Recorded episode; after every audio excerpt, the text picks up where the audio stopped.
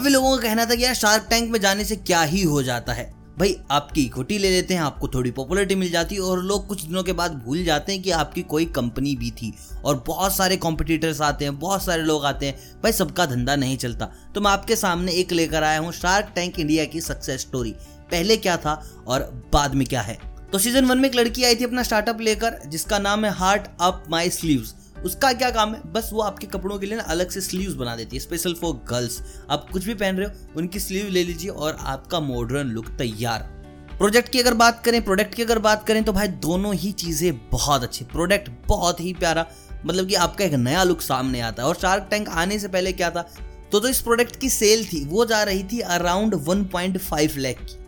Website पर visitors आ रहे थे 30 महीने के। जो भी डिस्ट्रीब्यूशन हो रहा था, सारा लोकली लोगों में हो रहा था, आसपास के सेक्टर्स में जहाँ बिज़नेस था।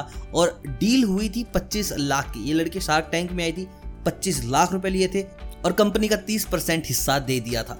लोगों को लगा कि भाई 30 परसेंट हिस्सा क्यों दे दिया 25 लाख में? अब देखिए चेंज क्या क्या हो गया है। मंथली सेल है, भाई वो चली गई है करीब करीब सात से आठ लाख रुपए की।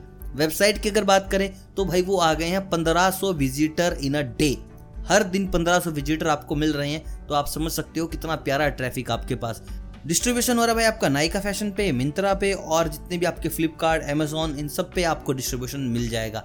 और इससे भी बड़ी बात है ब्रांड बन गया है। लोग जानते हैं, उससे बड़ी बात लोग ट्रस्ट करते हैं। और भविष्य में कुछ चीज़ें होंगी तो उसके लिए दो शार्क्स रेडी हैं ट्वेंटी फोर बाय सेवन तो this is the success story of Heart Up My Sleeves ये मैं इसलिए बता रहा हूँ कि बहुत से ऐसे लोगों को लगता है कि जस्ट ये तो एक ना रियलिटी शो है यहाँ जाकर क्या फ़ायदा मिलेगा। भाई, बहुत फ़ायदा है। अगर आपका प्रोडक्ट अच्छा है, आपका स्टार्टअप अच्छा है, आपका धंधा अच्छा है, आपको विश्वास है, कोई और आपको मिल नहीं रहा इन्वेस्टमेंट के लिए so they are good people जाओ यार Shark Tank India season two में अपनी भी एक सक्सेस स्टोरी बनाओ, ताकि लोग इंस्पायर हो सकें, लोग आपसे कुछ सीख सकें बाकी कमेंट करना शार्क टैंक के वक्त किन किन ने हार्ट अप माई स्लीव्स का ऑडिशन देखा था? किस किस को पता है कि भाई किन दो लोगों ने इसको इक्विटी दी है? This is the question of the day एक गिव अवे इस वीडियो के कमेंट देखने के बाद पता चल जाएगा आपको क्या आ रहा है, क्या नहीं आ रहा। बाकी करो दबा दबा के कमेंट करो। वीडियो अगर पसंद आए तो वीडियो को लाइक ज़रूर करें। चैनल को करें सब्सक्राइब अगर चैनल पर नए हैं तो। बाकी मिलता हूँ बहुत जल्द। तब तक आप सभी को अलविदा।